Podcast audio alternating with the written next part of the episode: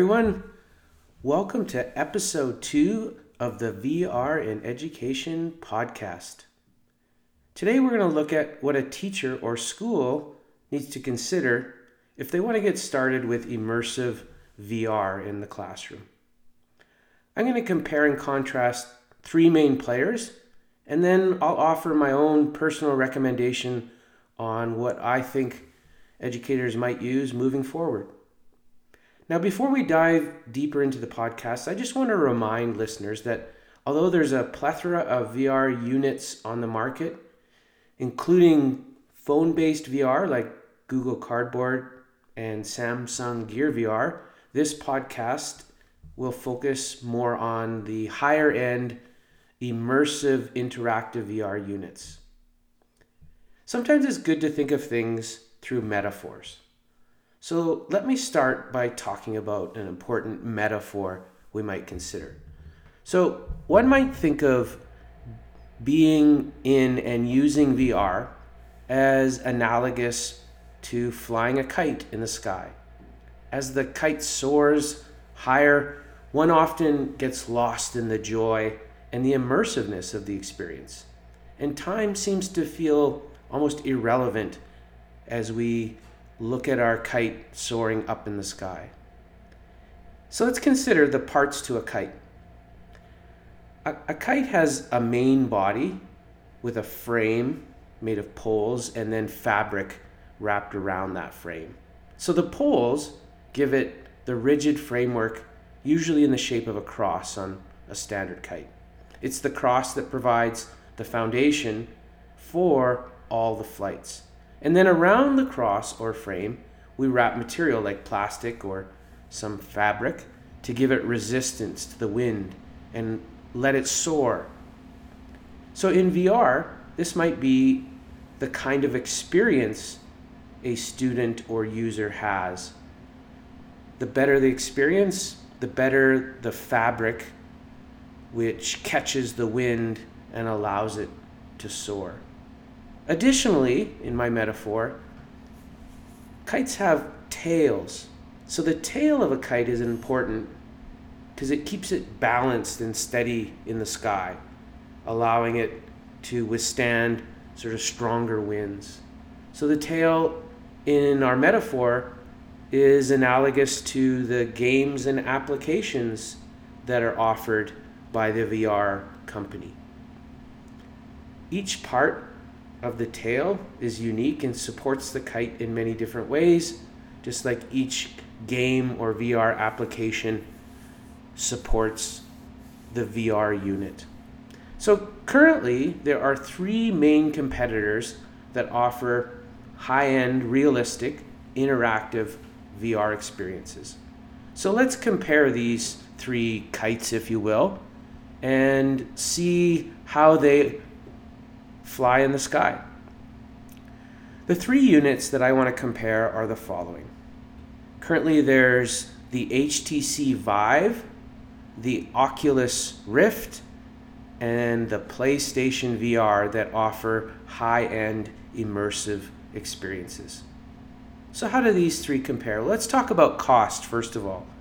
As far as cost goes, the HTC Vive is the most expensive right now. It runs somewhere around $800 Canadian. The Oculus Rift is second in expense. You can find one on Amazon for about $529 Canadian. And then the cheapest of the three is the PlayStation VR, which is roughly $400 Canadian on the PlayStation VR store right now. But what about other properties or or considerations. So one might be how hard is it to put the kite together? In other words, the ease of setup for these three units. So again, comparing these three, of the three, the HTC Vive requires probably the most amount of setup. And the reason for that is there are two towers that you have to put up fairly high, either on stands or mount them on the wall. And then you have to set up what's called room scale. So room scale means that you can set your play space up so that you can walk around and be able to utilize that play space. So a bit more setup involved on the computer. Whereas the Oculus Rift is a relatively ease of setup. Um, it's kind of a more of a plug and play. And then PlayStation VR is probably of the three the easiest. Oculus Rift is also has towers to set up, but for Oculus Rift, those towers do not involve any room scale, so you don't have to set up room parameters or anything like that. Another property to consider among the three is what the type of experience is for each. Back to our kite metaphor for a minute, this might be how good is it at catching the wind and enabling us as kite flyers to get it high up in the sky. Let's start again with the HTC Vive. Of the three, it's pretty easy to argue that this particular unit, the HTC Vive, is the most immersive. And the reason for that is in the HTC Vive, you actually can move around in a space. So you're not sitting or standing. You can you can walk to interact with things. You could jump in some applications. You can crouch down and the VR unit responds to those movements. Oculus Rift has does not have this room scalability, so it's less interactive. You basically have to either sit or stand to play applications or games. And then PlayStation VR, same idea. The other thing that we can compare about these three in regards to the type of experience is the quality of the resolution and how big the field of view is that we see things inside. Again, as far as these three go, the HTC Vive is the clear winner here. They have high end resolution. The things that we see in there are much more realistic and, and less pixelated. Additionally, because of the room scale experience, things can come at you from different sort of angles, and it's it really adds to the realism. The Oculus Rift is a close second in regards to resolution, how real it feels. Remember, it's less interactive. And then the PlayStation VR, albeit still fairly realistic, the resolution isn't quite as good and it doesn't quite feel as real. A little bit more pixelated in what we see inside the VR. Another property to consider might be the tail of these three kites. And by tail, I mean what's the availability of all the different types of learning games and apps? How do these compare? For the HTC Vive, there are basically two places that you can go to find games and applications for your VR experience. They have something called Viveport. In Viveport, they host many different games, and you can actually get a monthly subscription to Viveport to try out five games for that month. It's so it's almost like Netflix, except Netflix you can choose any movie. On Viveport, you are allowed to pick five for that month with a monthly subscription of approximately I think it's it's 9.99 Canadian and then you can kind of taste or try out these five games or applications and then pick a whole new different five. Besides that, Steam is the other location on the internet that would allow you to browse and purchase HTC Vive games that have educational basis. Now, Oculus is very similar to HTC Vive in regards to how the setup and ease of getting learning type games and applications. So Oculus has a desktop app that you can get at oculus.com and they don't have a monthly subscription program like Viveport has. So you simply have to browse and then buy or purchase the game. Additionally, you can also find games on Steam for the Oculus ecosystem. As far as PlayStation goes, PlayStation has all its games and applications located at PlayStation.com. The other consideration might be the sheer volume and then quality of learning type games. So, this has been growing exponentially over the last few months. When I first started with the HTC Vive unit, the number of applications and games on Viveport was somewhere around 50. And as I've alluded to in my first podcast, it's been almost a year now since I've had an HTC Vive, and there are triple the number of games or applications available on the Viveport now. Steam has more than that. If you browse Steam, you will notice that it's more than 100. Again, these aren't all learning type games. The biggest challenge right now as an educator, which will lead themselves to a further podcast on my part, that is finding and sifting and filtering and sorting to understand how these games and applications are education based. So, PlayStation is slowly getting games that are similar to Oculus and Viveport, but those numbers, like I said, are slow in coming. PlayStation has really modeled its ecosystem on sheer just gaming. And a lot of the gaming industry are first person shooter type games and so on. And so, again, if I had to just compare games and apps, I would say that Vive, HTC Vive, and Oculus are neck and neck in regards to the number of games that might be education based and PlayStation is trying to sort of play catch up. But to be honest, when I read different articles and look at things on Twitter, you know, PlayStation's market isn't targeting teachers and educators, they're targeting gamers more than anything. A few other things to consider, and that is how are you going to plug in and run your VR or virtual reality units. You have to plug them into something, a console or a computer.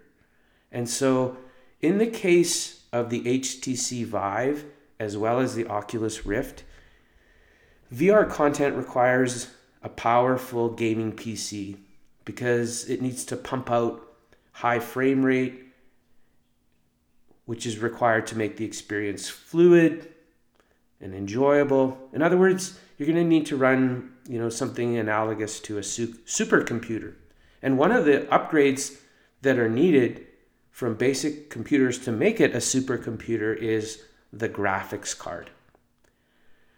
Both HTC Vive and Oculus require a high-end graphics card. There are different graphics card companies. GTX is one of them, and so it is recommended that you get something like a GTX 970, which I would say is actually a little bit minimal. Most of the people that I work with, and even some of the people that know a little bit more about computers than I do, would say a 1060 graphics card or higher. The highest right now on the market is something like a 1080, and a 10, 1080 is probably a bit overkill. So to get a computer that includes a higher end graphics card, like say a 1060, becomes a bit more expensive. So my son and I built computers to help run the HTC Vives at our school, and we roughly spent around 2,000 Canadian dollars to make three desktop computers that were VR ready.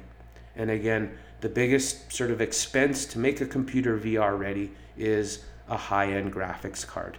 You could also spec out a laptop and probably find a laptop that has those specifications. For example, the other day I looked at a Dell laptop that was around 1500 Canadian that would run VR. So that's the more expensive consideration is trying to make or get or ensure you have a computer that is able to run the high end frame rate that's needed. Now, PlayStation, on the other hand, is the cheaper of the three. PlayStation only needs a PlayStation gaming console. You know, the high uh, the newest version of that I think is called PlayStation 4, which costs somewhere around 300 Canadian.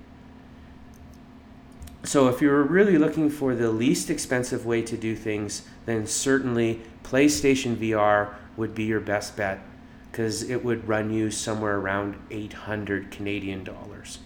The other two, Oculus and then HTC Vive, as far as expenses go, we're you know we're looking at somewhere around 2,600 for Oculus Rift and 2,000 probably 3,000 by the time you're done getting a keyboard and monitor. 3,000 to run an HTC Vive.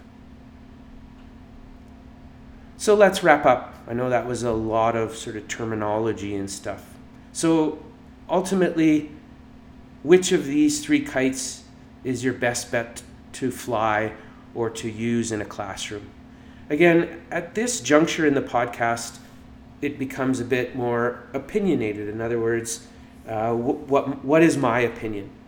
Whilst I think the Oculus Rift is a slightly cheap, cheaper, fairly immersive alternative, it's nowhere near what experience the HTC Vive can offer. So I would recommend and say that the clear winner in the battle of educational supremacy for VR right now is the HTC Vive. With its room scale experience and slightly better realism, I think the HTC Vive will give your students a more enjoyable and memorable VR experience. And further to that, the future is very promising for, fi- for higher end VR units that are offering amazing interactive and immersive experiences.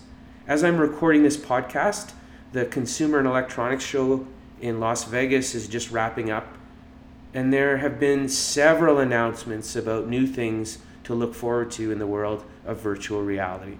One is wireless capabilities. So currently, VR units are hooked or wired or tethered by a cable to the computer or console, and that limits sort of your your ability to move around. For HTC, if you remember, you can move around quite a bit. It's called room scale. So for HTC Vive to have a wireless solution in the future is going to be a game changer because you'll be able to freely walk around without worrying about you know hooking your foot on the cable or getting it tangled or tripping. It'll also allow your room scale to be bigger if you want it to be because you're not bound by the uh, cables that go to the computer. So it'd be almost like flying a kite remotely without the string if you wanted to use my metaphor again. Well, that wraps up this episode on hardware. If you have any suggestions or recommendations, you can always reach me on Twitter at C Teach or provide comments on iTunes. In next week's episode, we'll start to look at the various types of educational games and applications that are available to play. As well, I'll talk about how you might set up a VR club in your school. So, thanks for listening, everyone. Have a wonderful week.